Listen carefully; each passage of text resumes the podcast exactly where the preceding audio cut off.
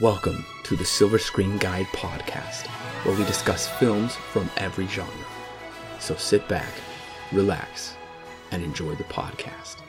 Today we are discussing La La Land, the third installment in our Damien Chazelle retrospective series, leading up to his brand new film First Man coming out this November. This is your co host Corbin. I'm Alan from Chicago. Once again, back in the same room. Yeah, Alan is back for fall break. What a surprise. I didn't even know until just a, well, I don't know, about two days ago. Yeah, I think it was, I think I texted you Wednesday. I had a busy week and I meant to text you earlier, then I forgot. Yeah. so that's how that turned out. So it is Saturday, semi early morning, depending on who you are on a Mhm. Saturday. And yeah, we're recording La La Land. L- Definitely looking forward to talking about this one Oh, yeah. because we did briefly discuss it um, when we talked about our uh, Oscar winners of whatever it was, 2016 Right. and we were just kind of gushing over this movie. I'm not going to hide anything about how, oh, maybe I'm on the fence with this movie. yeah. Yeah. No, this movie is amazing. We'll talk about it, but we were we were like someday we'd really like to review it, and we're doing it. Yeah. And I think, I'm trying to remember, this may have been 2017 list, but I know when I just got my new microphone, I went down and recorded the, uh, the list of stuff that we were talking about. Uh, for like, I think no, it may have been like our, yeah, it was our favorite movies that we watched that year. Uh, so it may, I can't remember if this was on it, but I know for the Oscar discussion, we had talked about it and I had, I think we were both on the same wavelength where it's like, yeah, this is a pretty great movie, I Oh, guess. so yeah, it's clearly we've had, we both have a, pretty big, a pretty important history with this movie in one way or another. I know that we both have a, a bit different stories when it comes to this, but uh, definitely something that is pretty important to us, regardless. And I did see it in theaters at a second run theater. Actually, I didn't get to see it with its first run. Everybody in my town, in my college, everyone was gushing about this movie, talking about it. You have to see it. Right. Why do I have to see it? You just have to see it. Okay. So I finally did get to see it when it came to the second run theater that we had in our town. And apparently Alan really wanted to show it to me for the first Oh, time. yeah. I remember right when I finished watching this movie, I scoured the internet wondering when is the steelbook going to go on sale because I knew that I wanted the steelbook, and I was just waiting for it to pop up for pre-order off of I think Best Buy is where I was looking mostly. So I go ahead and see it with my girlfriend for her birthday. It was her pick. And then later that night when we got home, I texted Alan and told him, you know, briefly my thoughts that I saw it. Yeah, he didn't text me back for a full hour.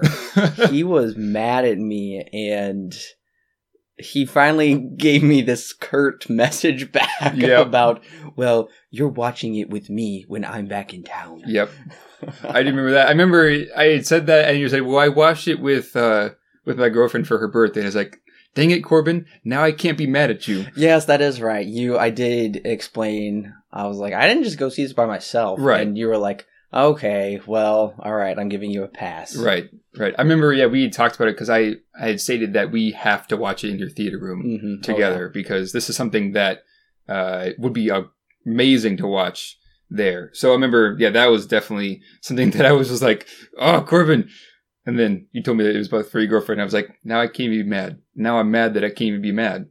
Yeah, and it wasn't even. An, I, I'm pretty sure I saw La La Land before Whiplash. I'm not really sure. It wasn't that far apart, like how many Right. But regardless, I don't think I really knew like too fully. I didn't know who Damien Chazelle was, and I definitely had never heard of his first film. I kind of wasn't really putting it together that Whiplash and La La Land were made by the same person. Right. I'm sure I did understand it, but especially now that we're doing the retrospective, I could really see the progression of his work, his love of jazz, and how he, that influences his stories. Right.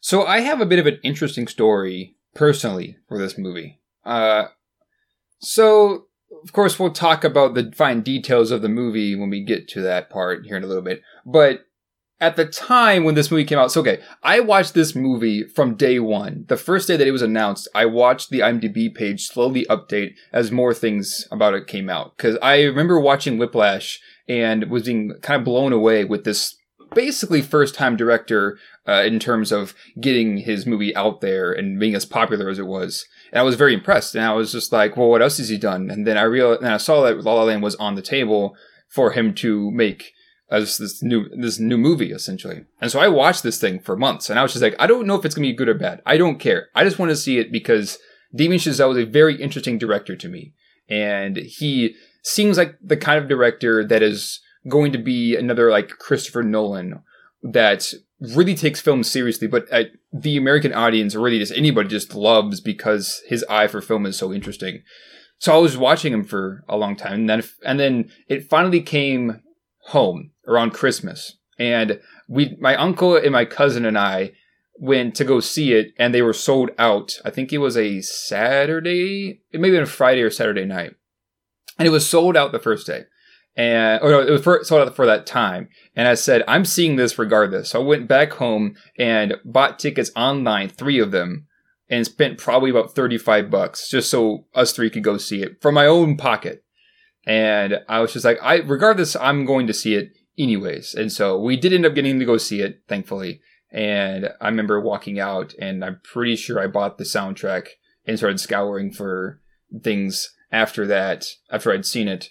Um, so that's part part of the story, and then the other part of the story uh, is more to the fact that at the time I was dating a girl, and no more than maybe a couple weeks after I got to see this movie, we had broken up, and we had dated for like three years. And so this movie comes out, and being the movie that it was, and we'll get into specifics, and I'll kind of explain the story as we go along. Um, seeing the ending as it was was something that I had never really experienced before in the theater because of how the movie ended and kind of also comparing that to my own relationship that had just recently ended. It was very, very interesting, something that I had never experienced and has and have yet to experience since. So yeah, when we did finally see it, uh, when I finally saw it the second time with Alan, uh, it was a really great experience, uh, especially in the theater room. It was much more. Um, in the theater, it was great, but then in the theater room, it was really nice to just just get to actually enjoy it that way. And I have, I believe I've returned to it once since with my girlfriend. So this would be my fourth time watching it, and I did watch it one and a half times. I almost got to watch the watch it fully again with the director's commentary, but I got so busy I missed like the last 45 minutes or so. But right. uh, from what the commentary was, it was with uh, Chazelle and Justin Hurwitz. Very insightful. I highly recommend the commentary if you want to learn more about this movie. Right. And I've seen this movie. Oh, geez. Because uh, I watched it once. Actually, no, I got to see it twice in theaters. I watched it once with my uncle and my cousin. And then I later got to watch it with my friends back at college when I went back for the next semester. Uh, so I got to see it twice in theaters, and that was quite the treat. And then, so that's two times. And then I bought it on Blu ray and watched, I'm pretty sure I watched it the day I got the Blu ray. Um, and then I watched it one more time with one of my friends because he wanted to see it. And then I know I showed my family, and then we watched it. So this is my seventh time seeing this movie. Um, yeah. It, it, here's the thing that I've realized. I'm a huge fan of Chazelle films. They are, in my mind, they're very, very rewatchable. And that's part of the reason why I've been kind, I've been very high in regards when it comes to Chazelle because his work, for whatever reason, hits a, hits a chord with me that is something that not many other films do. And so, yeah, I've seen this a lot, uh, to say the least, at least since it's come out. And despite my final thoughts and recommendation for Whiplash, which I recommend you go listen to, both of our thoughts on that, that's out now. The ending of Whiplash, I have been thinking about frequently since we reviewed that movie and since we just watched it. And I have to say, of all the films I've seen, I've seen a few thousand, honestly, throughout my lifetime. The ending of Whiplash is probably one of the greatest endings to a film of all time. Yep, and I can definitely attest to that. Uh, it's one that a lot of people have said that yeah, this is one of the best, one of the best endings of all time because the movie does a really good job at building up to the ending. Of course, you can listen to those thoughts in the podcast, but yeah. So I was excited to see what Chazelle would do with La La Land because Guy and Madeline is nearly fantasy Mhm. with how different scenarios happen. Whiplash is like extreme realism. It's just pure realism with everything it does. And I was gonna say, okay, La La Land is probably gonna be a really nice blend of both of those. It's gonna have this romantic fantasy element to it, but it's also going to be grounded in reality. Thankfully, it didn't disappoint. Yes, that's it. I was interested to see what Chazelle could further do because this is his third film. His third film in general, but his third film, once again, about jazz. Right, which is so interesting. And I will say, I am glad that the fourth film we're reviewing this year isn't about jazz, though, because I'm excited to see what Chazelle can do different. Like, what new story can he tell? And I'm I'm really glad to see that. Yeah, and it's kind of funny because uh, when doing some research for this movie, come to find out, Guy and Madeline was kind of like the beta version of what would be La La Land. He had this idea for La La Land when he before I think it was before he actually began making Guy and Madeline, but because of what it took to create La La Land, he couldn't feasibly do it. Not until after he got after after he made Whiplash and was able to get a lot more producers in the studio on board and get a bigger budget. But for a while, he this has been this is his original dream. This is essentially what he is his entire career has kind of been building up to at this point is making La La Land his dream of a film that he's wanted to make for ages. Which, of course, we're gonna we're gonna talk about it here. But it's just interesting to see the progression of a director begin with just a student film, which for what it is, it's quite impressive for a student film, to Whiplash, which is this super intense psychological thriller drama. And now we're talking about a romantic fantasy, all centered around jazz, of course, except for this new one, First Man. But it's interesting that he's been able to do this in in such a short-ish amount of time. Oh yeah, it's really cool. I mean, he's a wunderkind clearly with his craft. It's a dream come true. And even when he was working on Whiplash, I know he approached J.K. Simmons and said, "Hey, do you want to do like a small walk-on part in this movie La La Land that I'm going to be gearing up right after Whiplash is over?" And J.K. said yes. So I didn't know that. I learned that watching the commentary. He he said I asked him during Whiplash if he would be in La La Land. Right, right. Well, Alan, are you ready to give him the plot? Uh, yeah, let's do it. La La Land opens on a jammed LA highway. To seemingly pass the time, the folk join together and sing a song about pursuing dreams in LA. We meet our two main characters, Mia and Sebastian, as Mia holds up traffic while practicing for an audition she has later that winter day. They don't know it yet, but eventually they will come together in a relationship that will change their lives forever as they pursue their dreams. Mia works at a coffee shop on the Warner Brothers lot and is, is an, and inspired to be an actress after being inspired by her aunt and her many stories and travels. Sebastian is a jazz artist, or jazz pianist, who is trying to get his name out there and survive with overdue bills and struggling to keep a steady job. After a record deal turned out to be a scam, Seb has been and still is picking up the pieces. He gets a old gets his old job back, uh, gets his old job back playing piano at the restaurant run by J.K. Simmons, which he previously lost to by because he deviated from the provided set of tunes and started playing his own freeform jazz. After a night of partying with her friends, Mia walks home after her car is towed and comes across Seb as he begins once again to deviate from the set list and plays his own and plays his own jazz set, and once again loses his job as Sim- at Simmons's restaurant. Seb and Mia meet up once again a bit later at a party when they get and at a party and they get lost searching for their cars as they strike up a song and tap dance the night away, or at least until Mia gets a call from her boyfriend Greg. The next day, Seb shows up at her work and they talk after she is off and finds out that she doesn't like jazz. He takes her to her he takes her to a favorite club of his and explains that jazz is dying. He offers to take her to see Rebel Without a Cause at, that is playing at the old theater in town after learning that she had got a callback for one of her auditions.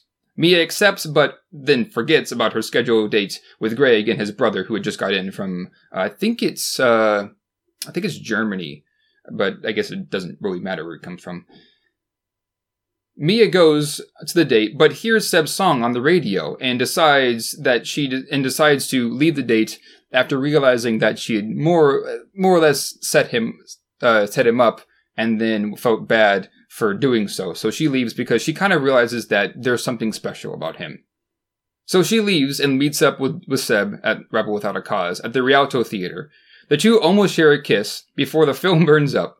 So the two had the two have a good idea and head to the same planetarium that Re- that Rebel Without a Cause was set in, and fall in love as they dance to the stars and sh- and finally share their kiss. A while passes, and the two and the two are in a relationship now. Mia begins writing a one-woman play. Seb joins a jazz fusion band after being asked by the legendary John Legend. This gives Seb a steady job and Mia her own chance to begin really pursuing what she loves. But after seeing Seb's group, The Messengers, live, Mia begins to wonder if what Seb is really want, if this is what Seb really wanted, or if he's just doing it out of obligation. After some time, the two finally get a chance to sit down and have a nice dinner after Seb heads out on tour, or before Seb heads out on tour. What begins as a nice night turns sour, however, when when Mia first firstly begins wondering if Seb is really liking what he's doing, in which Seb responds saying that he that she probably liked it better before he joined the messengers because he was below her.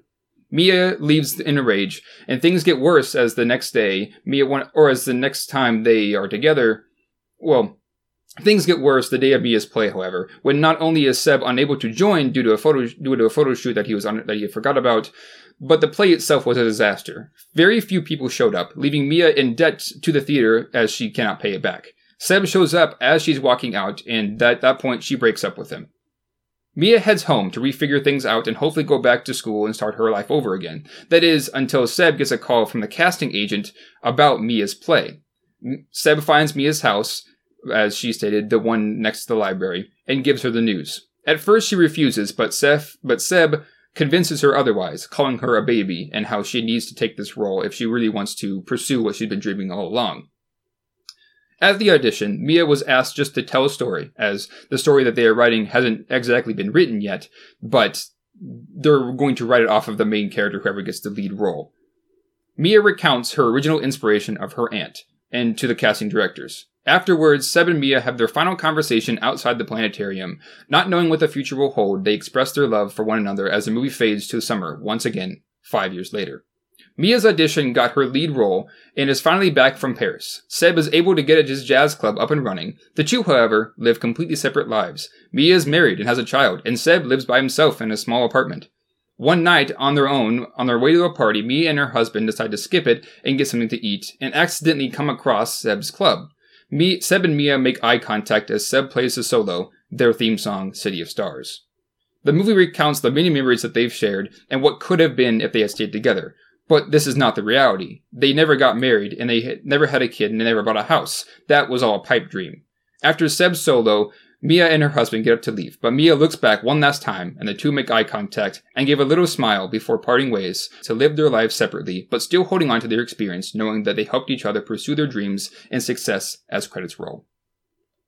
So the movie opens in a very classic way, and that's just how this whole movie will be. It will be uh, a very classic love letter to old Hollywood musicals, and that's kind of the overall meta narrative of this movie is traditional old musicals like this one kind of emulates, but it still does something new, which is a conversation that Keith and Seb have about how can you be a, a revolutionary if you're just going to be a traditionalist. And clearly that is what Chazelle is doing here. He is this we haven't seen a movie like this in a really long time, oh, especially yeah. something so classic looking. And but nevertheless he does something really new with it and i would say grounding it in realism because those older movies follow the same pattern but the guy and girl you know always end up together or it's just very romanticized in such a way whereas this gives a more realistic approach to that style of filmmaking Right, right. And this opening is also at the same time very impressive because it's I think it's about five, six minutes long and it's just one whole musical number Mhm. and it never breaks. It never cuts away to anything else. It's always one very con- long, continuous shot. And they had to shut down, I think it was the 110 and the 105, and they were like 110 feet up in the air uh, to film this. And I mean, I don't know how long it took them to get it, but I think it took them at least a couple days and a lo- long days of acting to get it right. But yeah, all shot on film in CinemaScope with the a lot of colors, a lot of very traditional like uh, atmosphere and things that are in the movie that are very akin to what uh, what things that have come before it. You yeah, I don't think this has been done not a musical like this at least probably since the 60s, which is so interesting that a movie like this somehow captured the American audience in such a, in the way that it did because in a lot of and what you typically think is that oh it's an older looking movie why would I go see that? But a lot of people apparently found it struck a chord with a lot of people and that got, got a lot of attention as well. And it was funny because the first time I saw this I didn't believe this movie for some reason. I don't probably because I thought it was a period piece just like oh the old musicals came out you know 50s 60s i thought that's how this would be. But no it's present day. Mm-hmm. and so i was so surprised when i first saw the opening shot. I'm like wait a minute. Those are not 60s cars. Those are modern day cars. And so that really threw me off at first. And my uh, experience for the first time in the theater the audio in the theater was off really? from the from the movie and it was bad and i could barely hear anything and i was so frustrated because at first i didn't blame it on the theater. I thought they mixed this movie horribly. How did they make such a mistake? And then i texted you about it and you said oh i could hear it just fine. It mm-hmm. must have been your theater. And so then i finally figured it out and then when we watched it on home video, I was like, ah, okay, this yeah. is much better. Yeah. Oh, that would well, that would really get on to me if it was off. Oh, it was. Oof. I could barely hear anybody singing Man. at all. Oh, great. And maybe they fixed it because, or maybe I just got used to it. I don't remember. But regardless, this whole opening sequence was actually at a time not going to be in the movie. That's right. Yeah, they. I know at one point they uh they had gotten a studio, I think it was Focus Features, and they were like, okay, well, we'll make the movie, but you have to do a bunch of different things. You have to change the opening because that's too big. You can't have it the way that you want it. Uh, you have to change the jazz artist Seb to a rock musician, and you have to change the ending. And Damien Chazelle was like, "How about no?" And then walks away from uh, that studio which in my mind was a very smart decision. But I I feel like he would have walked off with anybody if they had made those kind of demands. Well, and the other thing was Chazelle also really wanted an overture. Okay.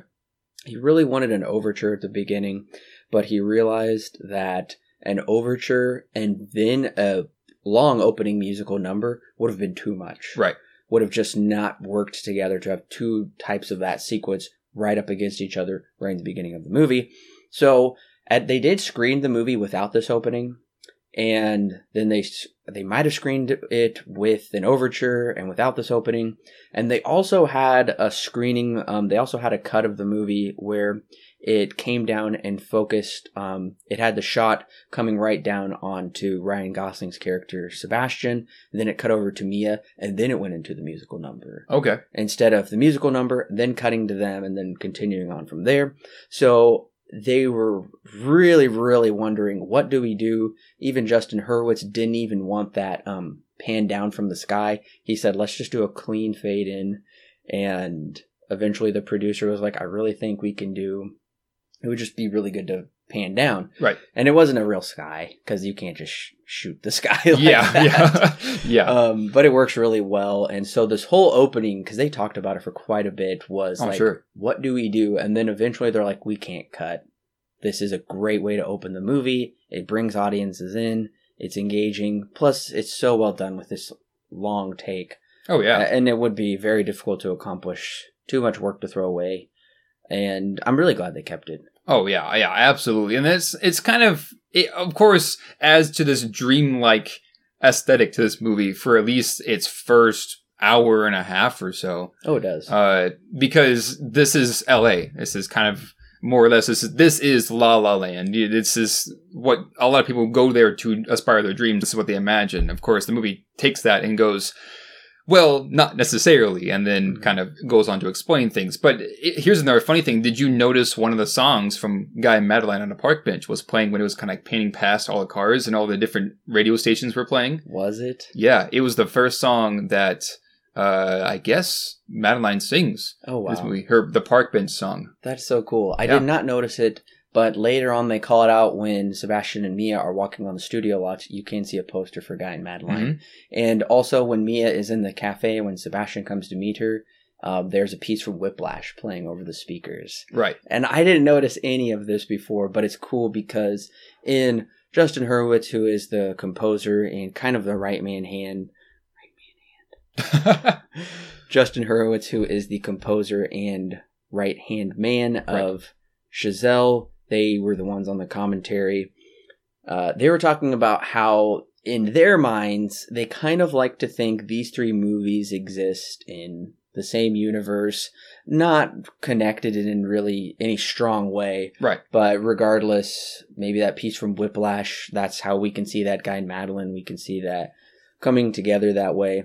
Right. And uh, they also said uh, J.K. Simmons' character in Chazelle's mind, and he kind of had this little running joke where this is years after Whiplash. J.K. has become this old man who is just tired of uh, jazz now, and he just wants them to play show tunes or like Christmas carols, I guess it is, in the lounge. And it's just kind of a funny thing. Uh, no, that's not definitive, of course, but in Chazelle's mind, he just pictures that's how Fletcher would turn out. That's what I was wondering because I was thinking when we meet J.K. Simmons for the first time, I was like, that would be funny if it's the same guy from Whiplash. It's still Fletcher, but he's just moved on. And now he's in this restaurant that he owns. He's a manager of this restaurant and he just can't stand jazz because of what happened to him at Shaffer. I just think that would be really funny. Of course, yeah, it's not definitive, but it is just kind of fun to theorize about. Uh, with with his character because he is just so hard and Whiplash as we talked about, and then here he's still kind of that way, but is also rather sympathetic compared to what he used to be. oh, yeah. It's all it's all kind of all kinds of funny to think about. It really is, and uh, I ha- I won't tell you everything I learned on the commentary because I can't remember everything.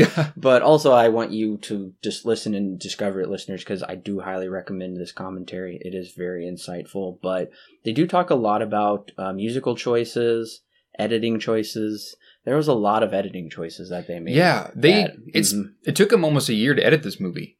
Yeah, because they were really um, kind of struggling. Like, how do we put some of these scenes in a sequence that will flow really well in a Right. musical? Because with a musical, it, it is all about the flow and pacing. And certain scenes, they're like, well, this scene was actually before this, or this scene, like when we first see Sebastian and his sister, he was like, that was that was originally after he had met Mia, Right. and he's like, you'll notice his brown shirt um, from the from the Skyway to the Van Beek.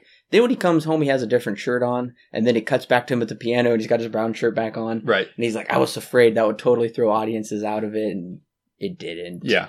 Um, but just little things like that, like the shot of Mia lying on her bed after singing with her friends and then coming out in the dress, that was supposed to be, that was going to lead into um, the song with her friends coming into the room. Just different things like that. They made a lot of interesting editing choices that I think paid off. They did the right things. Um, right. even scenes where Mia was, I think, just like driving along and looking at the closed Rialto Theater or writing different things down, they shot that like after they had pretty much wrapped up everything. They had, they had to like go back and, well, specifically when when she was coming home, um, telling Sebastian, I miss you, I haven't talked with you in months. Mhm. That was way after shooting, so, and her hair was different. So she had to wear a wig Oh, good. and they had to color correct different things. Right. It's just cool tidbits like that. You That's learn. so interesting. Yeah, they, I mean, it, clearly, they're Damien Chazelle has taken a lot of time, and he, clearly, this movie has a lot of passion to it. And I know that when they were casting for Mia, uh, they had saw Emma Stone at a Broadway musical, and that's kind of how they met. And then they met at a coffee shop not long after that, and Emma Stone was just like, "This guy is so passionate about this project that she wanted to be a part of it." And then uh, Ryan Gosling is a bit of a different story. He met him at a bar, and I think it was also in New York. They think both of these were in New York, But yeah, I mean, it's clear that Damien Chazelle has a clear passion for this. Once again, this is the movie that his, as of right now, his entire career is kind of built up to. This is like his magnum opus at his current state is to make La La Land, which is exactly what uh, Guy Madeline had taken a lot of those ideas, and then Whiplash was just getting him the, basically the bridge from Guy Madeline to make an actual full length movie that t- requires a big budget. Yeah, it's so interesting to see this guy who is just so passionate about this project and kind of uh, is telling the truth when he says that you make something that you're passionate about and people will flock to it. That is definitely true, and it's kind of funny to think Emma Stone and Ryan Gosling have been on the scene, I would say, longer than Chazelle has. Yeah. And they're definitely known names, but I, even after Chazelle won a few Oscars and got some nominations for Whiplash, which is pretty impressive for your very first like mainstream theatrical Oh yeah. film Oh yeah. and it's kind of funny because it's like in a way they're it feels like they're probably taking a chance on this new director but at the same time he's like oh my last movie my first movie actually won three oscars got five nominations Right. and wow did this really pay off coming onto this movie because 14 nominations with six wins And that's like one of the three because you've got Titanic and All About Eve. Are the only other two movies that have ever gotten that many nominations. Like the nominations for basically every category that's possible for a feature length movie like this. And I mean, uh, yeah, Titanic won more at 11, but at the same time, still very impressive, especially for a third time director. This is no, this is no James Cameron. This is he. This is a brand new director Right. who's like fresh, but essentially fresh out of college, no more than maybe a few years. i'm pretty sure he won two oscars like in a row that night I think so. where Yeah. he it was like for best song or something, and then for something or I can't remember, but I just remember like Damien Chazelle, come on up, and he goes sits back down like Damien Chazelle, Yep. come back up, and that was crazy considering uh, Christopher Nolan still hasn't won the Oscar, Mhm. and uh, Leonardo DiCaprio finally just won his Oscar, and Wunderkind Damien Chazelle is like, oh what? I only have like twenty Oscars between Right. all of my movies, and all two of them that have made it to two the Oscars. So this year, I'm expecting First Man to get nominated for Best Documentary, Best Foreign Film. I'm expecting it to be nominated in every category. I would not be surprised. I mean, obviously we haven't seen it yet. It's coming out relatively soon, actually, in a couple weeks. I'm excited. I'm really excited to see because once again, this is not a movie that is his normal thing. It's not jazz as the last three were. It's just something very, very different. Ryan Gosling is still the main character, but it's more like Apollo 13 esque than it is about jazz. It's not uh, as I guess I wouldn't say it's not as original as anything else, but it's very different than what he's used to doing these last few movies. So it's interesting to see that he's like pushing himself to do new things, not just stick around jazz the whole time. And coming back to the character of Mia, we see she is an aspiring actress, and she's giving this really great uh, performance during her audition, but she gets interrupted. Right. And I learned that actually happened to Ryan Gosling. Uh, he was sharing a story with them, and he said, "Oh yeah, I was giving this, you know, emotional audition, and they just totally interrupted by Right. somebody comes in and takes a message." And so Chazelle says, "Okay, we have to put that in right. the movie." So that was that was kind of funny how that worked out and connected to real life. Right. And I know that uh, Emma Stone also had similar things happen to her. And so her character that we see in the final film is really based off of her own experience because she herself left high school at 15, Mm. moved down with her mom in Hollywood so she could become an actress. Wow. And look at where she's at now. And it, yeah, this story, of course, ties into her character that is in Whiplash. She leaves and goes to Hollywood to be an actress, and of course, by the end, we get this we get to see that progression as as how it all comes about.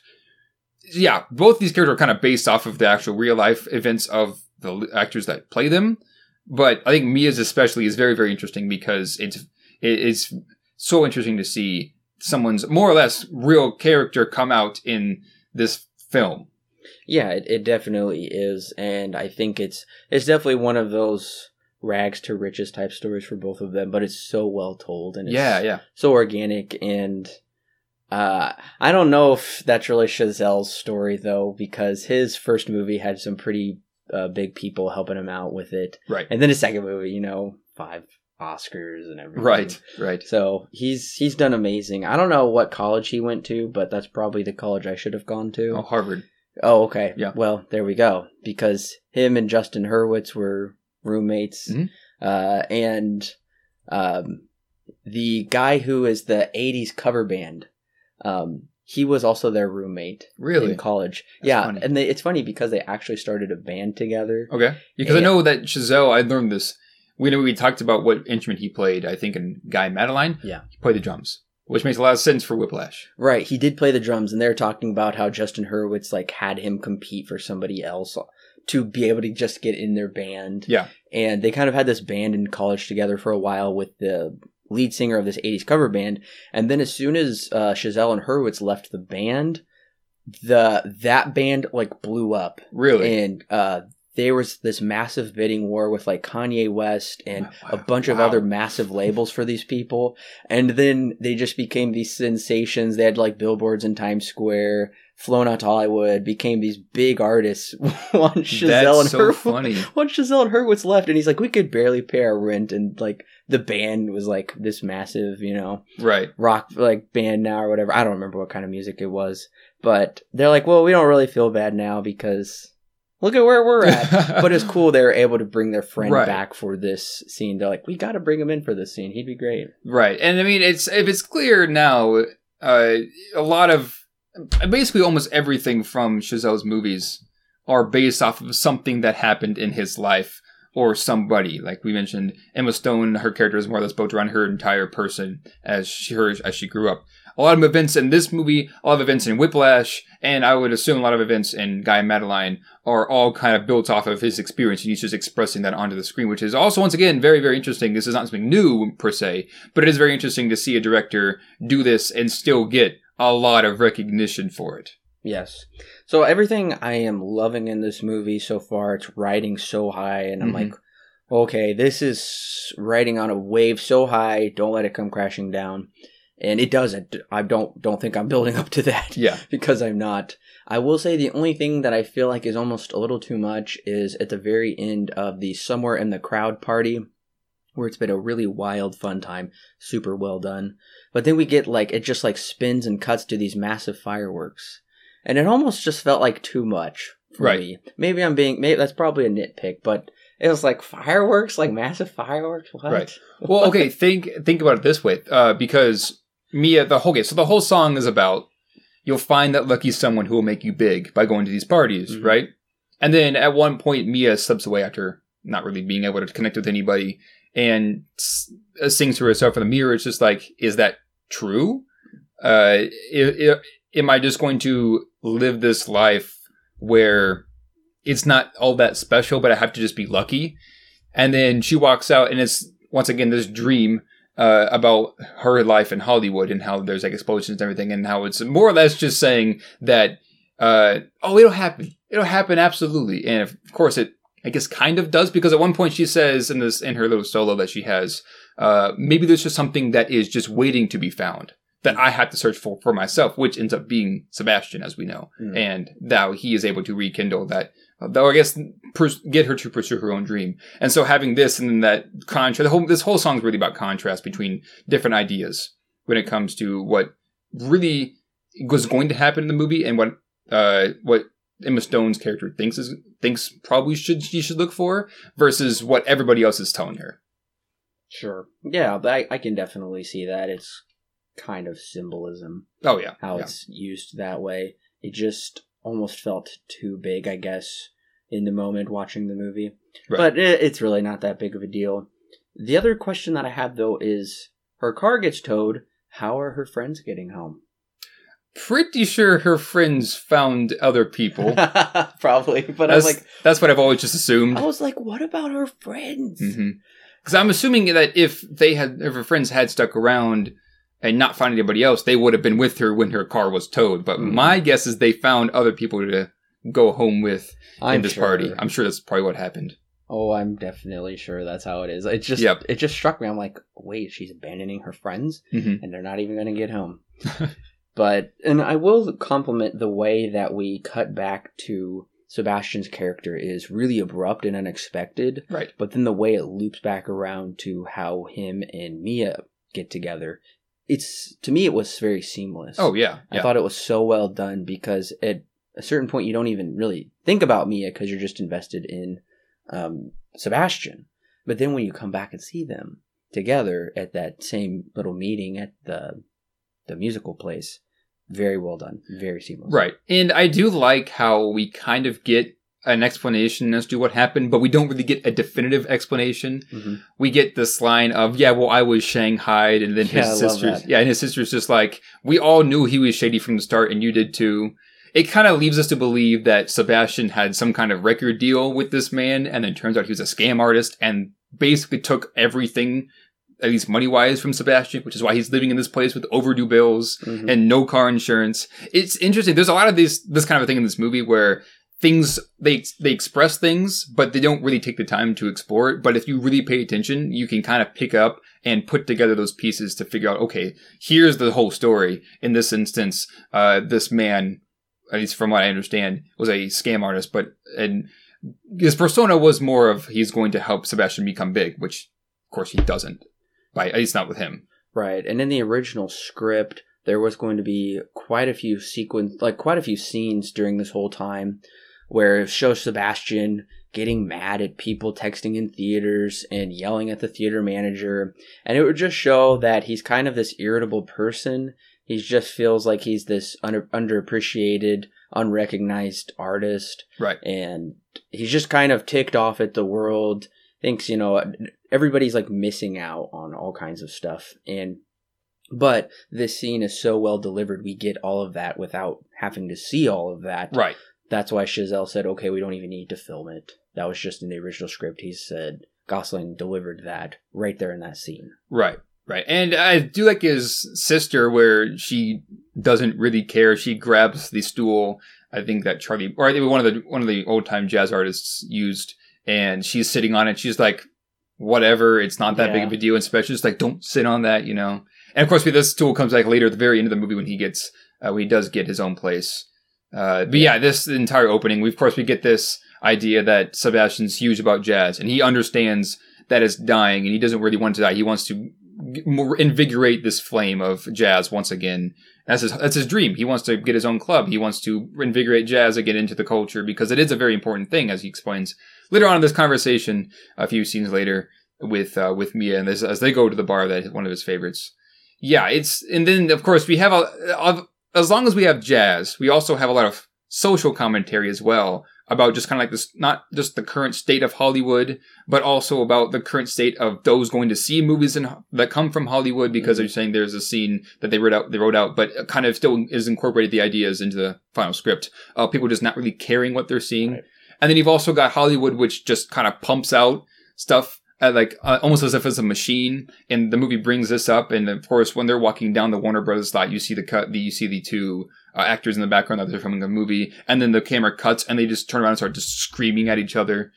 And it's so interesting to see Chazelle, uh, pull from his own experience and talk about this and something that you normally wouldn't see in a movie, or if it is bringing this up, it isn't doing it in such a dreamlike fashion. But at the same time, this is something that totally fits within the movie because once again, it's about fantasy, but it also doesn't shy away from reality. And that's the whole point of the movie is to bring you in with this fantasy and then present you with the reality. And yeah, Chazelle is definitely making that uh, commentary with this. I can't find exactly where it is in my notes, but there is a really poignant scene where he's saying that most movies are just cinema has just really been degraded Mhm. over the years. It's not about the story. It's not about the acting anymore. It's not really about the talent. It's more, mostly just about the visual effects. It's about just kind of sucking people in and getting their money and giving them something really trashy where the people who worked on it almost didn't really care about it. It's just for the paycheck. Right. And this movie is the exact opposite of that. And I love that because it's it's pure filmmaking, it's pure storytelling. It's not doing it for the money clearly because these movies weren't massive blockbusters uh, in any any sense of uh, financial terms. I would say they weren't opening in 4,000 theaters and, you know, Right. oh man, it's just breaking the box office and whatnot. They were extremely popular despite, you know, being, uh, they weren't trying to be these big blockbuster movies. They're just filmmaking because Right. Chazelle loves storytelling. He loves what he's doing, and people appreciate that. And that that makes me really excited for the future of film if we have young directors doing Right. that. Right. And that's kind of the big thing too is that indie film is of course this isn't really an independent film, Right. but indie film just in general has a lot of passion to it if you especially if you find the right movie. Uh, and I know one movie that is right off top of my head is Krisha by uh, Trey Edward Shults, which you may know him as doing uh, It Comes at Night, which is more which is the one that actually kind of made him who he is today and made him a bit more popular. Krisha was his first movie, and I've seen it twice, and I would love to watch it again because he it, it's one of these things where you can just tell there's a lot of passion put in this. Same thing here. There's a lot of passion put in this, and I think the line that you were thinking of, uh, from what I understand, is this line that uh, Gosling delivers, which is Hollywood. He's referring to Hollywood. Is they worship everything but value nothing. And that was the line that I think really just kind of explains this, really the uh, whole mindset and tr- and kind of points us towards the what uh, Chazelle was getting at towards this with this film is that if you don't have passion behind your filmmaking, then what's the point? And we get one of the best musical sequences, it, definitely of this century and maybe of the past, gosh, I don't know, 40 years, maybe the past 50 years. It's just we haven't seen something so wonderful with uh, a musical sequence like this Right. of the Hollywood in the background with the sunset. And they're like, not much to look at, is it? Yep. I've seen better. It's just so ironic how that is because it is a beautiful sunset and it, it's a real sunset. That is Yeah. not CGI. People said, "Is that CGI?" And it's kind of interesting because Chazelle and his like set designer, they said they wanted these backgrounds to they're real, but they almost wanted them to have the look fake, Mhm. and that's because in the old musicals the backgrounds were pretty much always fake. It was always on a set, Right. and he wanted it to have that look, but nevertheless it was real. And we hear um, Sebastian sing for the first time 30 minutes into the movie. Right. And it's just really well done. All one shot, of course. Yep. Uh, dance sequence. It's it's just so wonderful. I just can't praise it enough. But I love how it ends with this dab of realism breaking in. The cell phone rings Yep. life moves on. There's other things to do.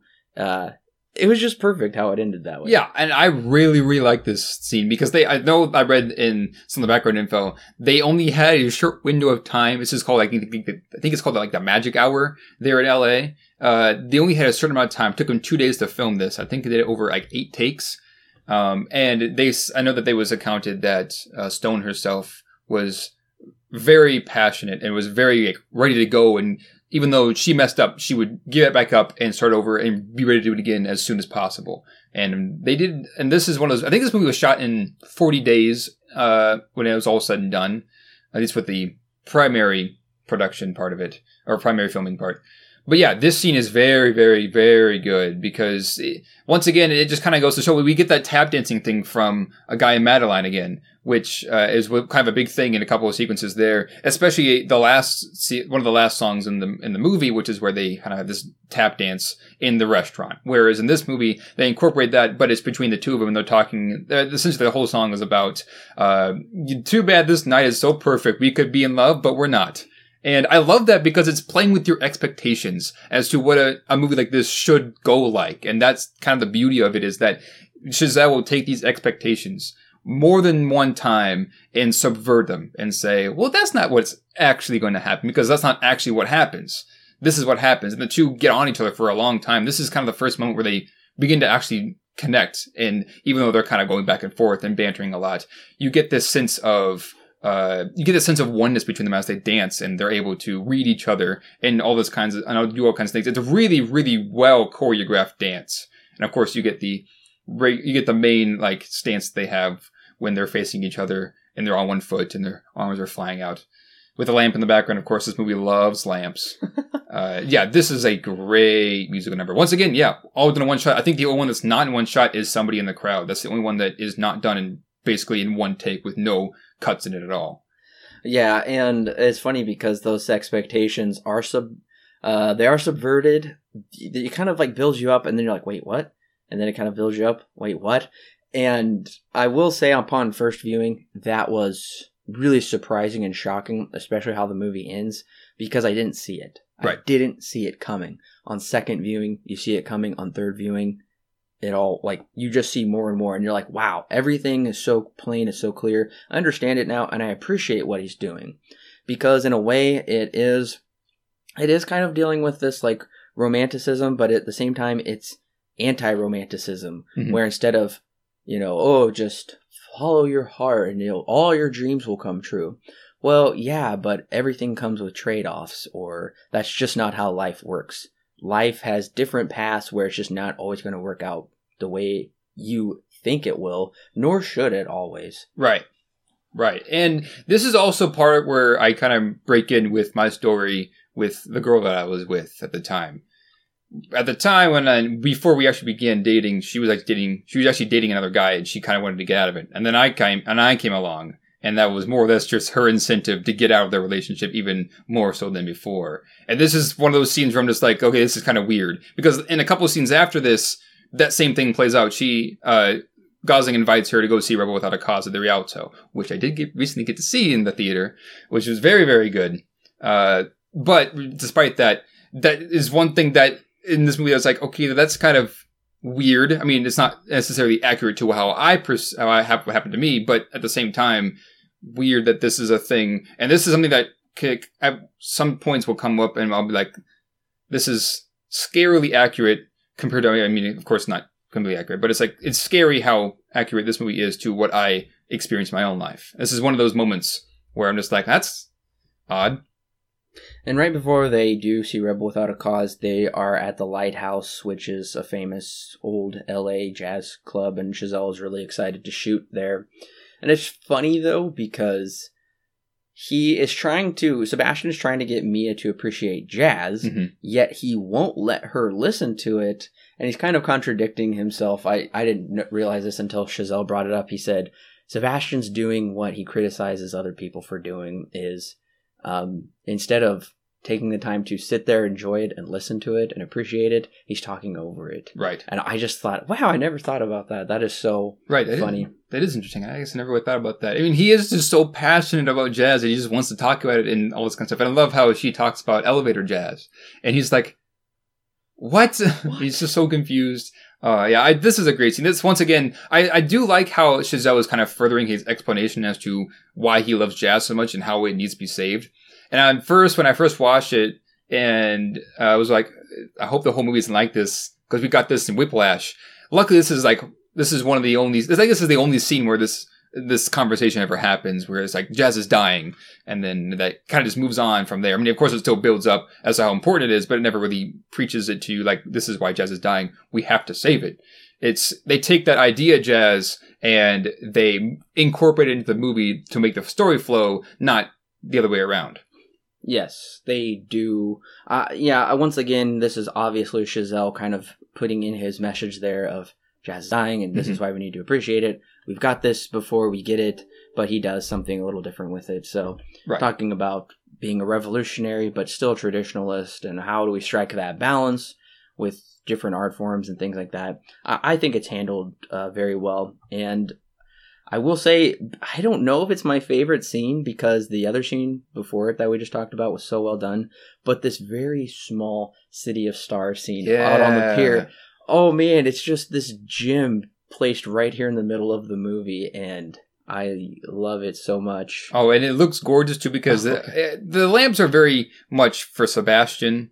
Uh, a lot of lamp like imagery and stuff is usually incorporated with with him, and we get this whole scene where he talks about City of Stars, and of course, this whole song is about: is this something that's actually going to happen, or is it just going to fly away? Is this am I actually going to pursue this dream or of this girl or that I just met, or is it just not going to happen? And of course, he it's kind of it's kind of interesting because there's a couple walking on the bridge, and he starts dancing with the wife, and the Mhm. husband gets mad, and all all sorts of stuff. Yes. It's a very yeah, very small scene, but really, it, once again, this is what good musicals do. They don't just have musical numbers just to have musical numbers, Right. but they make them a part of the story. Whereas, if, where if you pulled out one, you'd be missing serious information that is very important to the story. Once again, they do that here, just like a lot of older musicals have done, where the music is absolutely important, and you can't make the movie without that. Absolutely, and I think yeah, it's the the lines are very poignant, talking about something wonderful or just just another dream. Yeah. I can't make true because he feels like a failure. He's messed up in life so far, and he's wondering will he do the same thing with their relationship. And I I would say for me personally, this is the first time I warm up to Sebastian's character, or I, I actually just like his character. I'm more so invested in his character. He's been interesting, but he's been quite distant, quite kind of hard edged about everything, can't take a joke. Right. And that's just a part of his personality, which is unique. But the way he is able to, the way Ryan Gosling's able to portray it and bring this warmth to it, especially this side of him, he doesn't really show when other people are around. But he becomes that way with Mia. Uh, this is a really great scene for those Yeah. reasons. Yeah, and and for me too, it's I remember I had to kind of have a long conversations with my mom about this girl that I wanted to date at the time. And this is one of those things where I'm just like, well, is it a good idea to do that? And of course, we had conversations, all her stuff like that. But yeah, this is one of those scenes where I'm just like, "Ugh, that's weird because it is just accurate enough to you know to make it just weird. So yeah, Well, and then we also get, uh, after Rebel Without a Cause, they actually go there. right, And that was so cool because it was shot exactly the same way with the car driving past and there's a pan to the right. exactly. And uh, I love this very f- uh, fantasy scene where they are dancing in the city of stars Right. and in the observatory. And I said, you know what? They definitely took a cue from the end of Sleeping Beauty Okay, where they dance um where sleeping beauty and her prince spoiler alert get together they win yeah, they but they kind of dance into the clouds and dance into the sky just like this and right. uh, Chazelle was naming some inspirations and sleeping beauty was one of them oh, interesting. And i was like yes i knew it. it it had to be so that was really cool how he took that from there Right. And I think this might be my favorite scene of the whole movie. One of my favorite scenes of the whole movie. I would say with the exception of probably the ending. This is probably my favorite scene because there are no words. There is it is purely just visual storytelling and it's so interesting because they watched this movie before it burned up and there's like, let's go there. And so they more or less live out some of the se- some of the things that happened in the movie as they get there, and this whole thing becomes like a fantasy of well, we could be a thing, you know, and then they begin to more or less that's where they find their love for each other, and they one of my favorite shots is them as a silhouette dancing as behind the star or dancing in front of the stars as they approach this like sun and everything. It's it's such a gorgeous looking number. There's no words. It's all told through visuals and expression. Very, very well done. I really, really, really enjoyed this scene. and of course they come back down where sleeping beauty stayed there Right. because it was a true fantasy they have to come back down eventually but that doesn't mean their their love is coming down but it, it nevertheless shows that that dreamlike love and fantasy can't always stay there Right, right. And we also should probably mention the fact that before the scene even happened, she was on a date with her boyfriend Greg. ah Which we, I like how we get little information about Greg because she does not want to talk about him, and he's not in front of uh, Gosling's character. and they've only been dating for a month Right, so it's okay they broke up that quick right, right. Yeah, she's this there. I remember she, and she's like hearing the song on the radio, and she's like, I, I don't like him. I don't love him the way that I like Ryan Gosling. I don't like the way that I like Sebastian, which is the reason why she runs off. And she goes, he touches his arm and says, I'm sorry, and then turns around and runs away. And we get the, of course, the main theme comes up at this point yes when she's running off, and it's great, great, theme. yeah. And yeah, it's fantastic. And of course, we get this whole planetarium scene. so good, so good. Really, this is one, th- once again, this is one of my favorite scenes in this entire movie. And we're, what, halfway through at this point? hmm because the movie uh, kind of has like this. I guess it it closes as in the circle to black, and then opens up in a vignette uh, as she writing down her script. I think it's in the summer now at this point. Yeah, and we did get this in Whiplash, the changing of the seasons. Right. I don't think it was impactful as it is in this movie because they uh, it just kind of shows where they're at in life and how it kind of all comes full circle, but not at this place where they arrived. It shows their progression, but we're like, well, we we started apart, but Mhm. we're going to kind of end apart in winter, and but we've still progressed as people from there. Right. It's not this nihilistic like nothing ever changes and it's like despairing. No, Right. no, no, it's not that at all. right. Um, and I will say during the summer, I really uh, uh, appreciated how the montage was depicted of them going on dates.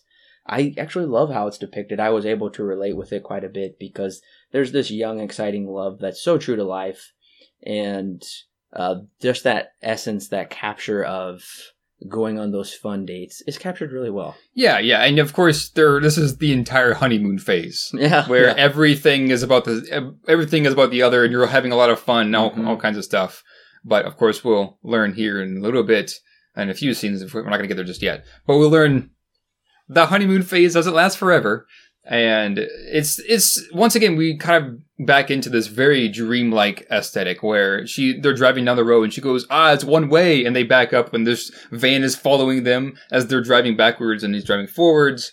And that's when we get the summer tag of course. And then of course yeah have the entire montage of them building their relationship and doing different things and all sorts of stuff. Yeah it's very very dreamlike once again but then reality sets in and john legend comes up and says hey i want you to be in my little jazz fusion combo thing hmm and at first, Sebastian says no, but then he decides to take it after overhearing a conversation with Mia and her mom as she kind of explains that, yeah, he's not has a steady job yet, but he's got money. And he kind of realizes that I probably should provide for her, and which he Yeah. does. yeah that that was a good scene as well and we also see this whole kind of like love is blinded at first where they are closing their eyes kissing while he's driving Yep. so he's literally has his eyes closed while they're kissing and then she says wrong way and so uh, that could be taken as a bit of a hint that this it seems really nice at first but there's some things that aren't going to work out they think it is and i do love how it shows the water spot um, now this is jumping to in their apart in the apartment. Mia is trying to convince her mom that her new boyfriend is not a bum, hmm and he's looking at the water spot, saying, "You know what? This I don't want to live here the rest of my life. I need to take care of my lady." You know, show her parents that I can do it and also prove it to myself. And he does that by going to John Legend's character Keith Right. and joining his band, the Messengers, and it's uh, leading up to this point um, where Mia comes home to Sebastian playing uh, City of Stars, and there's like this beautifully lit seafoam green hmm in the background, and it was really interesting. Uh, why? Because it wasn't originally that color, Oh, and interesting. neither was she originally wearing that purple dress. interesting. Chazelle said, "Okay, the night before shooting this scene, I was watching Vertigo." Okay.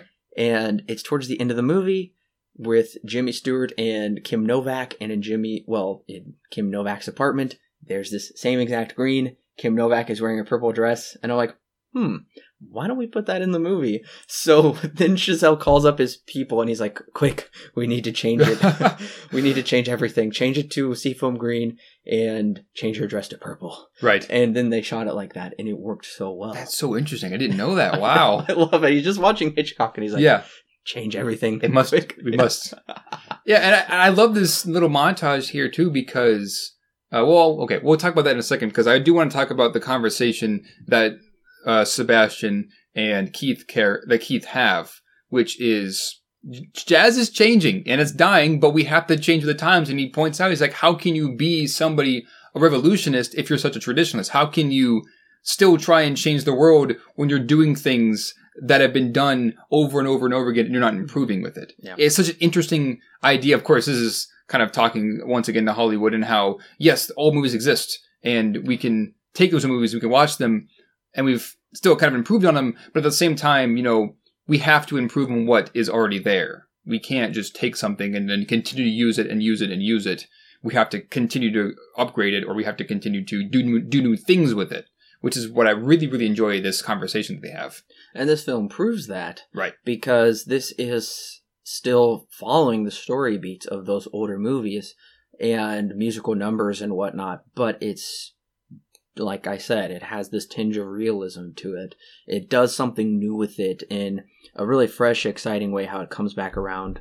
uh, just like that. And it's really uh, poignant because Keith tells Sebastian, Jazz is dying because of you. hmm And Sebastian is so set in his ways. He is not going to change. Even when Mia says, I created this mock up, why don't you call it Seb's? Right. It's catchy. And he says, no, it has to be called Chicken on a Stick. And that just shows.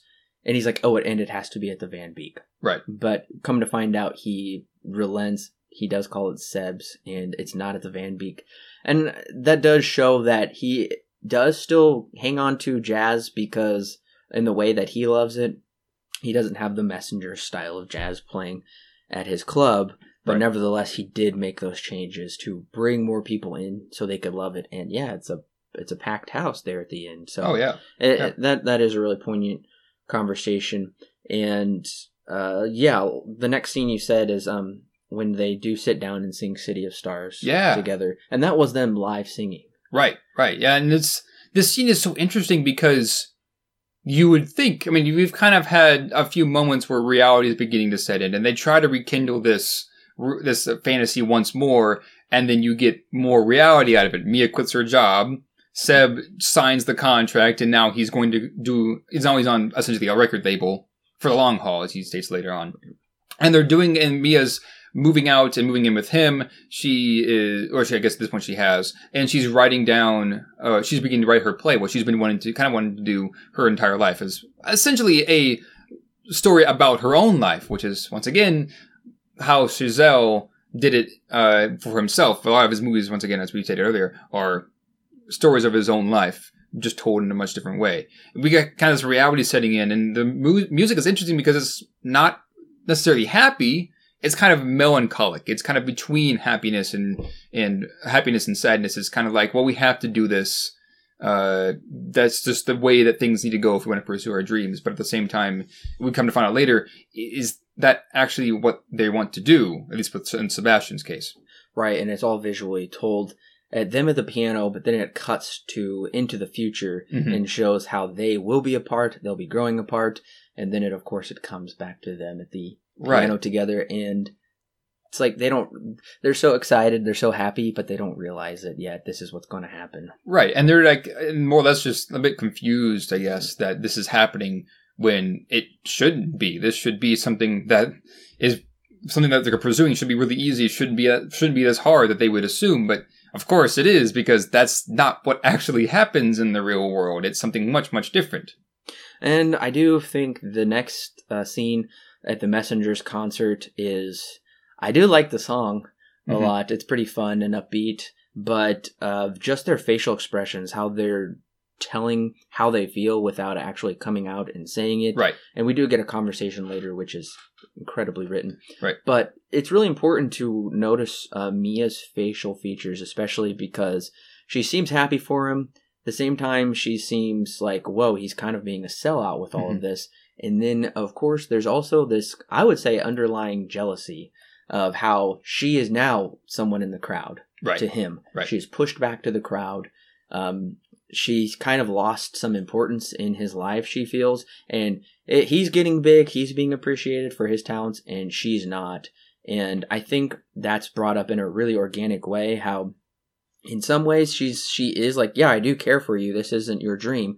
But then at the same time there has to be this like underlying just very small jealousy of how their lives are just not working out how she thought they would Exactly. And uh, even more so, she's also concerned because she knows that he loves jazz.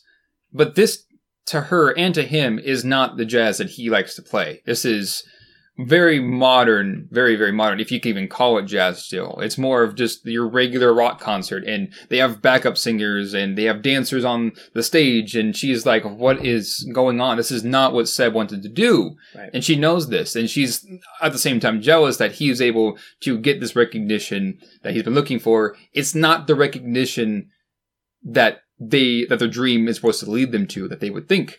It's something that he just has to do to provide for the family, and it this kind of also goes with the baby boomers because the way that they have always kind of viewed how you raise a kid or how you or you get a job is that you just have to you just have to do something that will get you a lot of money.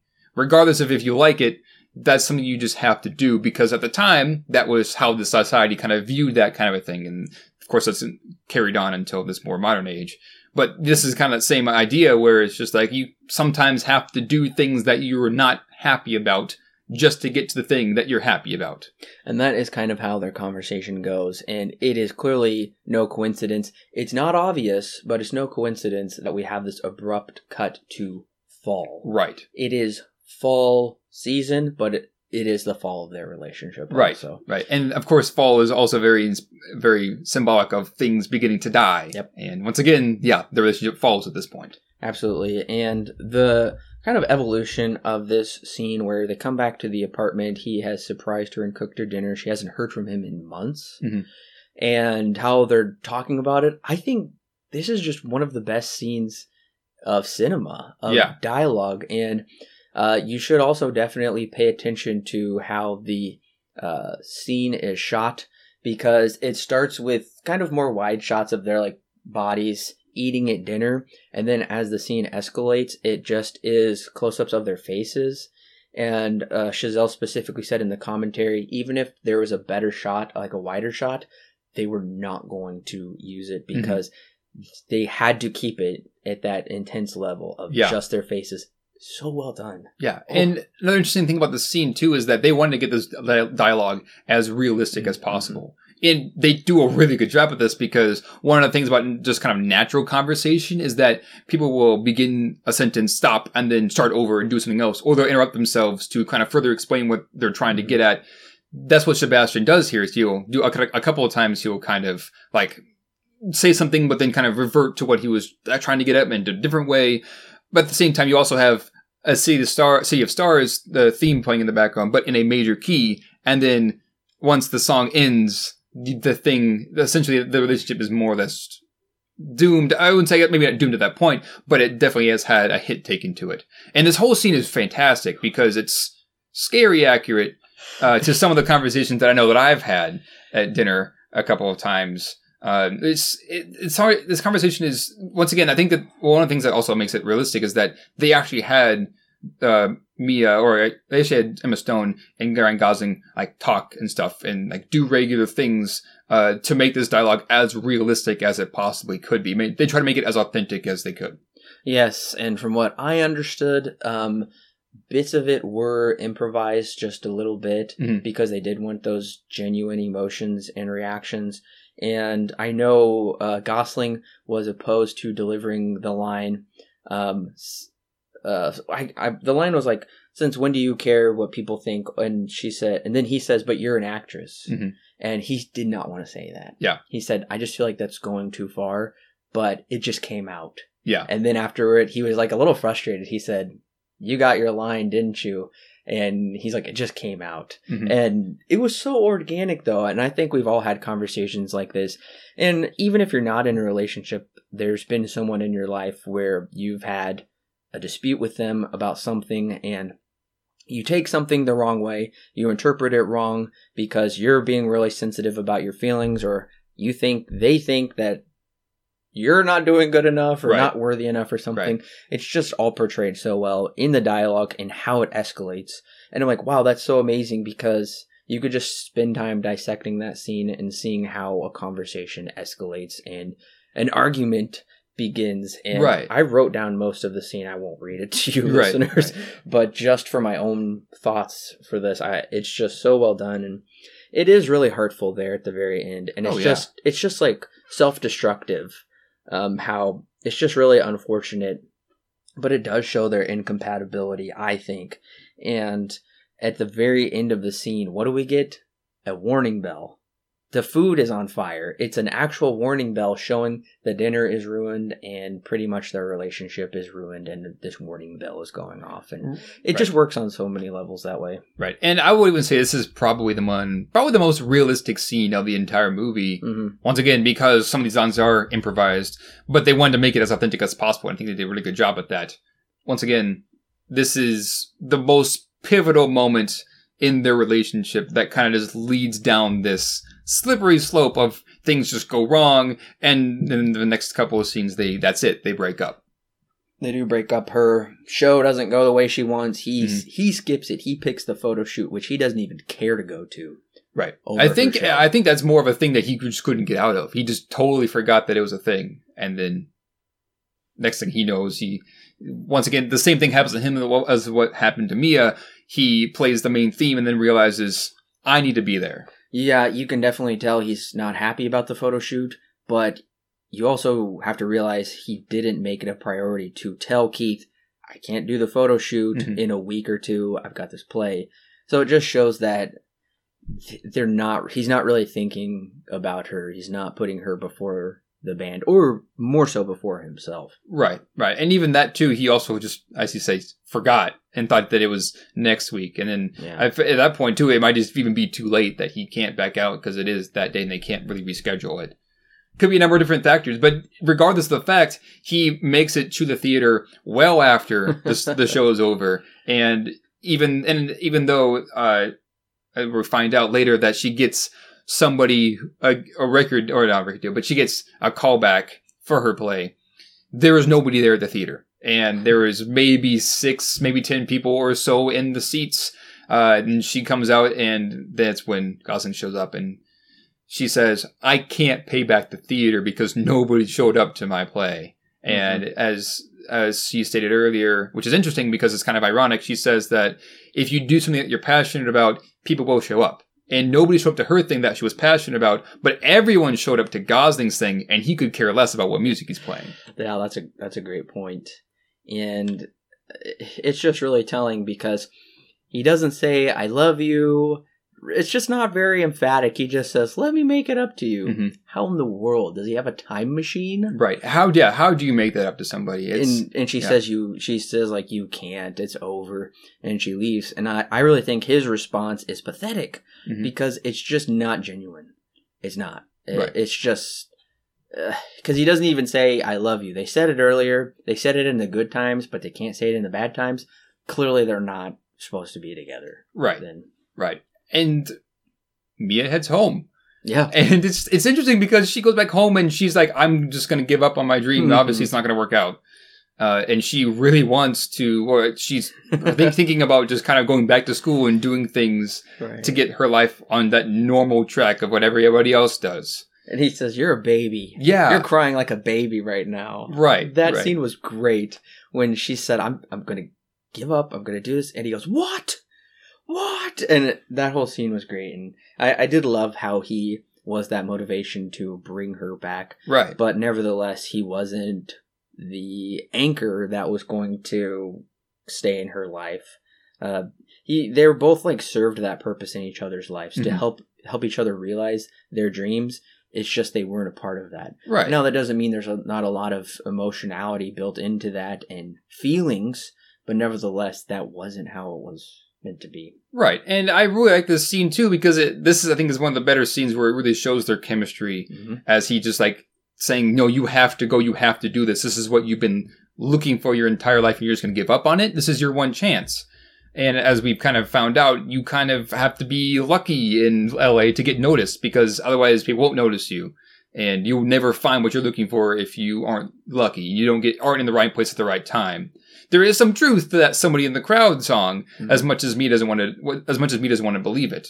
But regardless, yeah, he uh, convinces her to go and do this audition, uh, which which I think we probably should talk about that scene because that's probably my favorite musical number in the entire in the entire movie. Yes, we have to talk about her solo. And, well, okay, I'll, I'll save that thought for here in just a minute. But it's so beautiful, and the way it starts out, uh, she she's kind of not really sure how to begin, where to go with it, Mhm. and it's kind of faltering to begin with, but then it just really gets into it, and bec- she becomes so passionate about it. And it's a sad song, but Yeah. it's also a commentary on their their relationship and even just their life because uh, she says it's a dream we make a mess of our lives but we would do it all again because our choices have led us to this moment in our lives and that's definitely pivotal pivotal for these two characters Right, and it's also interesting too because this also once again plays into Damien Chazelle's life Mm. as he talks about how she's essentially recounting the stories of her aunt. Yep. Which is not necessarily a story that she made up. She's just recounting those memories. This is what Chazelle has done in the past, at least two movies, and some of Guy Madeline. He's always recounted from past experience and told them in a story. And from what I understand, and from what I've also experienced in my own life, one of the best ways to tell a story is to pull from personal experience. And hmm. because it makes it as authentic as possible.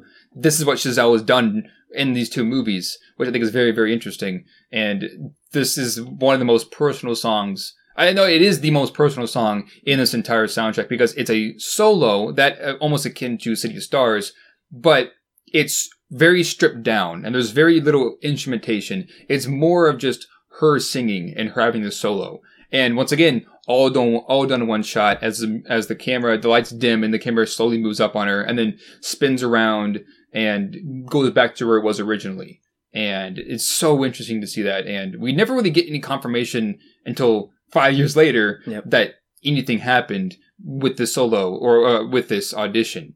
But we know that she kind of just gave it her all in this moment. It's really beautiful. and Oh, it it's, is. It's just Oscar worthy. Mhm. And did she win the Oscar that year? Yeah, she got Best Actress. Yep, that is Mhm. definitely why she absolutely deserved it. And this scene, I think, cemented that.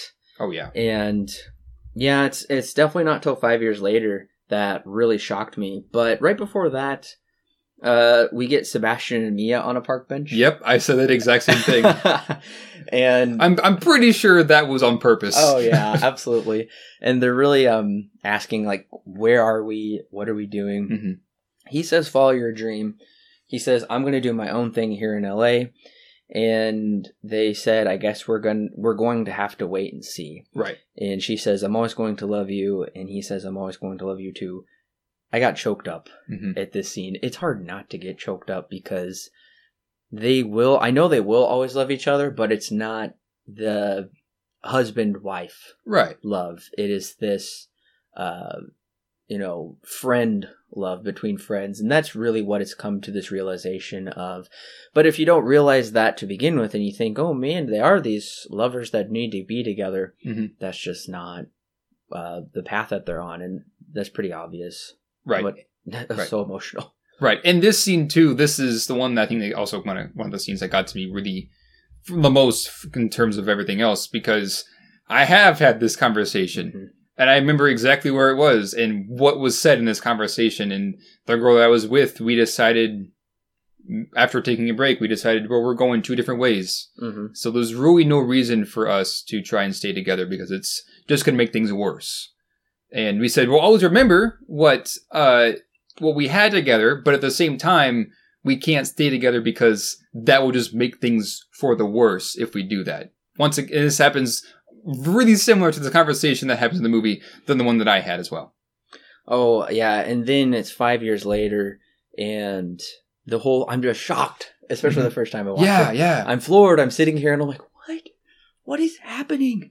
And especially when she comes home Mhm. and you think it's she's coming. Um, I thought she was coming home to him, and she doesn't. It's another man, Another man and a kid. a new husband, Oh. a daughter. He has uh, Sebs, and his sister is now married with uh, their son, and yeah, it's all wow. It it floors you honestly, especially the first time you see Oh, it. yeah. And Yeah. Chazelle just completely subverts your expectations because I can't think of a musical where because this definitely follows the musical pattern Mhm. where there's these two people never really heard of each other.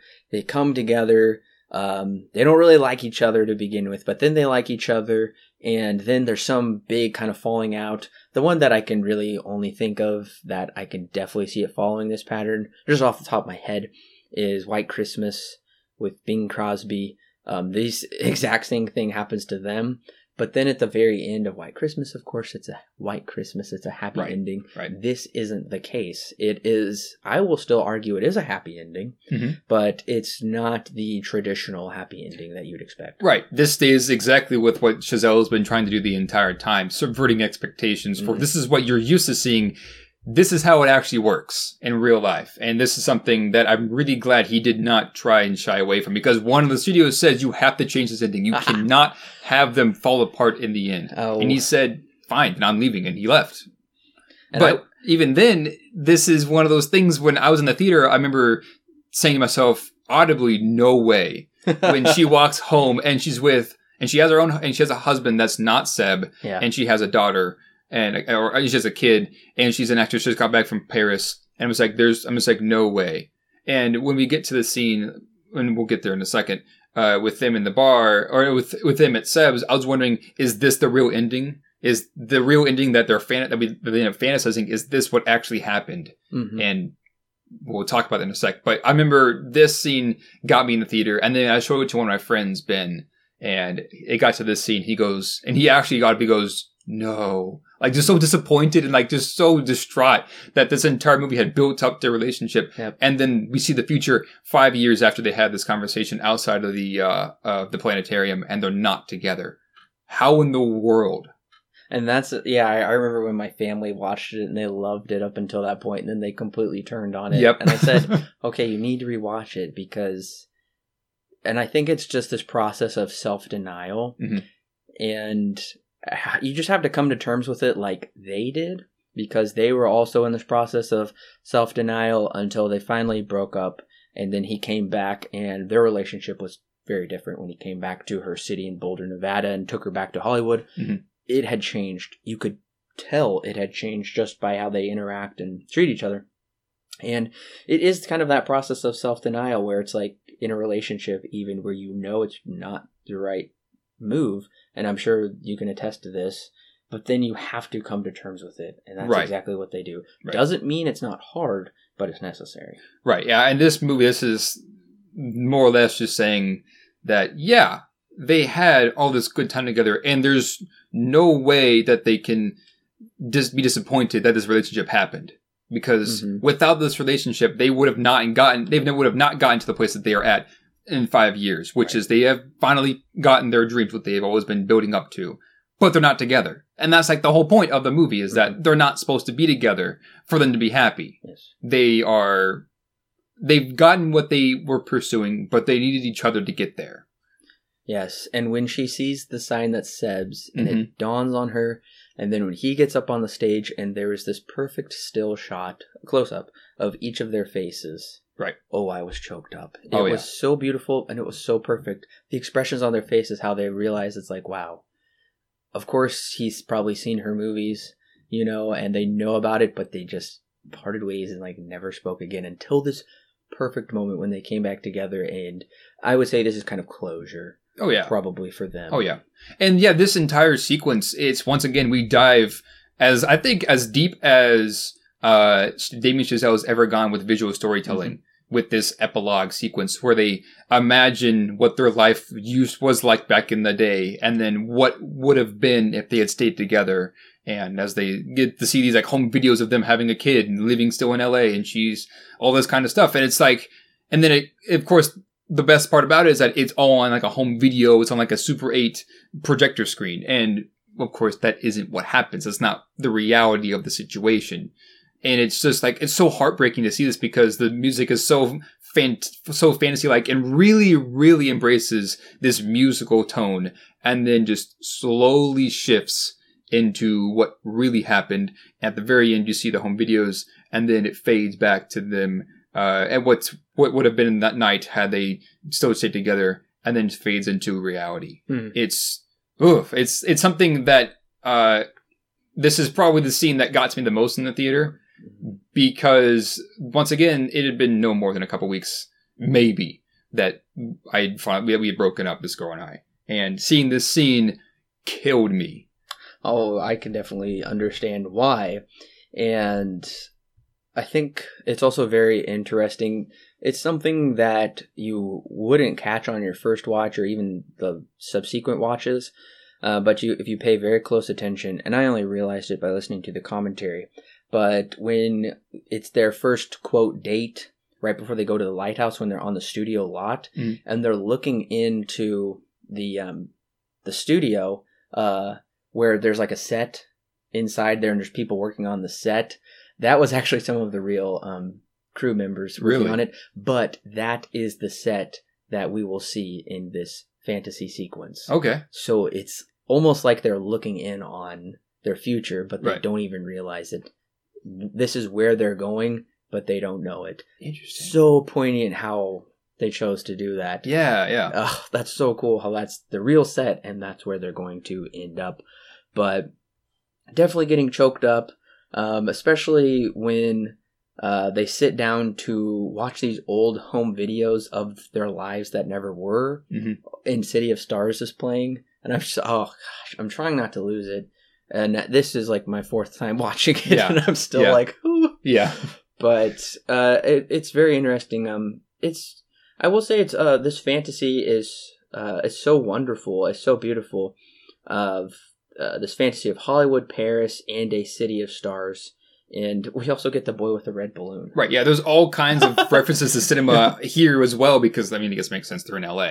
But yeah, you get Boy with the Red Balloon, you get a couple other things here Mhm. that are just references to old cinema and how once again we get that old and new kind of a thing where they have they watch their thing they watch their lives on a Super 8 home video. Hmm and then when it transitions to reality it's not so much this fantasy anymore. It's they've they realize at this moment that this was the best choice was to break it off.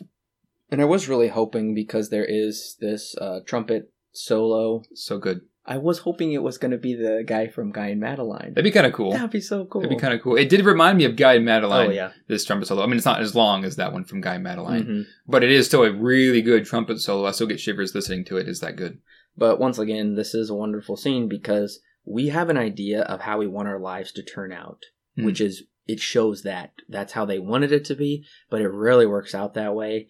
And what we desire isn't always what's best for us. Right, right, and that's the thing that killed me at the very end of this movie is that they're she's walking off. She's she has to go back to what she's been doing. She has to continue. She can't just return. hmm So that's one of the things that I really like about this ending is that they have one last glance and they just look at each other and they smile and there's like it's fine. You know, the- what happened sucks, yes, but it was necessary and it's totally okay that this happened and it was absolutely uh, it was absolutely necessary that this happened. And that's the thing that I think got to me the most because I was, because this ending especially, I was wondering if they were going to get back together and they never did. And once she walks off, he continues playing and starts the next piece. And he's like, we have to keep going. We Right. can't stop life for this. We have to keep going. And then the movie just fades to black and you get the over, you get the distant shot of the night view of the city and at the end. And this, this destroyed me in the theater. I'm just like, oh crap. Because at that point, I, of course I was, I mean, to be fair, the relationship that I had ended fine. It was nothing, there weren't really that many emotions flying around at, the, at least when we had the conversation. It was very straightforward. It was very adult. But of course it still affected me. Oh, sure. And seeing this ending and this movie's just like, yeah, the three years that you spend with her is very, very important. You should never let go of that. But you should still move forward with your life because there's more to look forward for. Never forget what you had, but at the same time, it was necessary that that happened. And it's okay that it ended. And I was like, crap. Great. so this ending destroyed me because it more or less taught me that, yes, the relationship that I have, once again, is very necessary, but at the same time, it's okay that it ended, even though I, even though we were getting to the point where marriage was becoming maybe a thing that we should probably start thinking about. And of course, we never got to that point, but that's something that seeing this movie and how it subverted my expectations numerous times, and then got to the end, it's just like, it's okay. It really helped me with that moment with not only not only understand where I'm supposed to go next, but also come to terms into where I should sit in this relationship. And this movie really helped me with that. And I cannot give it enough praise to think that just for cinema in general, like this is what I've always been looking for as something that could do this. Oh yeah, and just like you said, that little smile they give each other, it tells it all. Mhm. That's what makes this movie redeeming, is the smile. I would say because if they would have left in like tears or something, Right, right. then it would have been like, wait, what? Mhm. But it didn't. It was on a yes, it was this closure. It was understanding. In in some ways, it was coming of age. Oh yeah, Actually. yeah, absolutely. Yeah, there's whole. There's one of the big themes here is also identity with at least with Mia because she does express. I want to find myself in one of the one of the songs. I think says I think that might have been somebody in the crowd. But once again, we are our observation or our expectations are obser- are are what's the word I'm thinking of? Our ob- our expectations are subverted. There it is. They're subverted because this movie's name is La La Land, And this movie more or less just says at the end, La La Land doesn't exist. And that's like the whole point of the movie is that there is a reality to it. You can't just go in expecting that things are going to go swimmingly and perfectly, like all these movies have talked about in the past. So it's This is what really happens. it's basically a more positive Mulholland Drive. Essentially, yeah. Yeah, it's pretty much a less heavy Mulholland Drive where it all seems so perfect and wonderful, and it's like, wait, it's actually not that. Mhm. Uh, so very very similar in that way, but different. Yes, So very, very different. Quite a bit different. One's very, very Lin- one's David Lynch, so of course it's very, very different. oh, I still love Mulholland Drive though. Oh yeah, I- absolutely. I think I gave it a 10 out of 10 because Mm-hmm. I was like, oh man, this is so good. But Alan, what is your rating and recommendation for La La Land? I it's kind of hard to say any more that I haven't already said, but I feel like I could still talk about this movie for ages because this is the movie that really brought me into what personal filmmaking is. Because not only did it was it very personal for Damien Chazelle and how he recounts events in his own life and how these things happen and how what reality really is, not just this fantasy that a lot of movies tend to think. It really gives us what reality really is and saying this is the fantasy, but that's not how it's going to happen. This is what's going to happen. And seeing that in my own life, no more than a couple weeks prior to this movie's release date and having to really push to get to the theater to see it, I could not have been one of the best theater experiences I think I've ever had. Because in, in it is never there's never been a movie that has affected me in such a way like this movie has. Because like I mentioned at many points in this podcast there are conversations and plot points that are pretty accurate to what happened with me and especially this ending. It took what I was it took what I had been feeling and then says it's fine and this is one of the things that I've always looked for in cinema is something that could teach me a lesson that I need in that moment, which is what La La did to me. This may is now currently this is one of my favorite movies of all time, but only be really because not only because, but really because of what happened to me in the moment that it came out. This movie could not have come out in a more perfect time. Once again, kind of how the movie talks about how you kind of have to get lucky. I was just lucky enough to see this movie in the theater at the time when this entire relationship that I had been in for three years, mind you, had finally uh, be finished and had to be had to be done. And it's something that I can never uh, express my appreciation for enough. Now, of course, Damien Chazelle didn't know this. Duh. It was just kind of a coincidence, I guess, that there is a movie that he created about his own life that also spoke to me on such a spiritual and grounded level that I couldn't, I couldn't believe what I was seeing when I first saw it the first time. And that's why I've seen it seven times and I scoured the internet for that steelbook because I needed that steelbook because I needed to learn, I wanted to learn more about what else is in this movie. When it comes to recommendation, uh, this might be the first that we do this, but I think I'm going to have to give it an 11 out of 10. But o- solely on the basis that it has affected me in such a such an interesting way that I cannot express enough. This is not going to be 11 out of 10 for everybody, and I hope this is. We talked about this a while back that we have created this rating because it's something that we need to hold for something special. This may not be my favorite movie for all t- of forever, and that's fine because I'm not going to be holding on to this relationship as much as I used to in the past, or I will need to move on eventually. But this t- movie taught me so many things about what it means to move on from a relationship, especially one that was very important to me, that I had, that I, it's something that is like engraved itself into my own mind and I cannot express enough. Of course it gives the highest rec- of recommends. I can't, I, and there's no way I can't. This is a very personal movie for my own self and there's something I can't express enough with human language how much it has, has spoken to me. And as many times as I've watched it, I've watched it so many times and I still get more out of it. I can't give La La Land enough praise. From the story to the direction, singing and dancing, acting, and Chazelle's love for film and music coming together in a perfect marriage of a romantic story with a realistic through line that makes this not only one of the greatest romantic or musical films of all time, but just one of the greatest films of all time. La La Land is perfect, and I'm also giving it 11 stars out of 10. Whoa. just especially because of this conversation i originally had it at a 10 but Mhm. talking through this i'm like you know what there's no way i couldn't give this movie this highest honor of 11 stars out of 10, with, of course, my highest recommendation.